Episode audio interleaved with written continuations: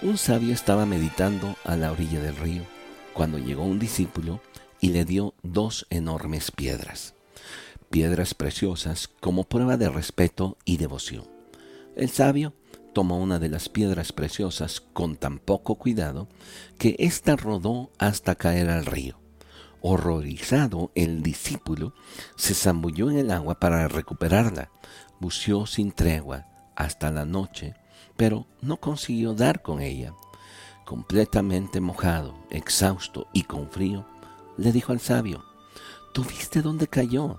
Indícame el lugar exacto para que yo pueda encontrarla.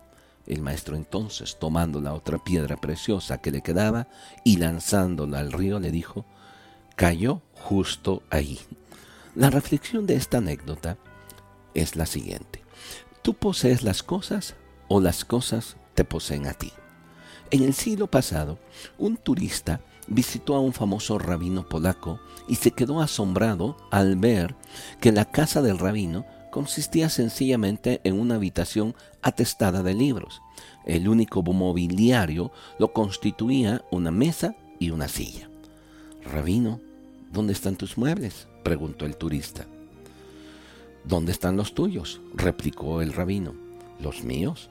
Pero si apenas soy un visitante, estoy aquí de paso, dijo el turista. Lo mismo que yo, replicó el rabino.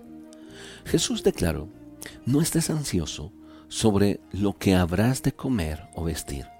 La vida es más que la comida y el cuerpo más que el vestido. Consideren los cuervos que ni siembran ni ciegan y Dios los alimenta. ¿De cuánta más estima son ustedes que las aves?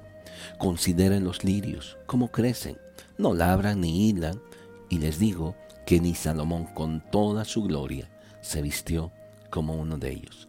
Vuestro Padre sabe qué cosas necesitan ustedes.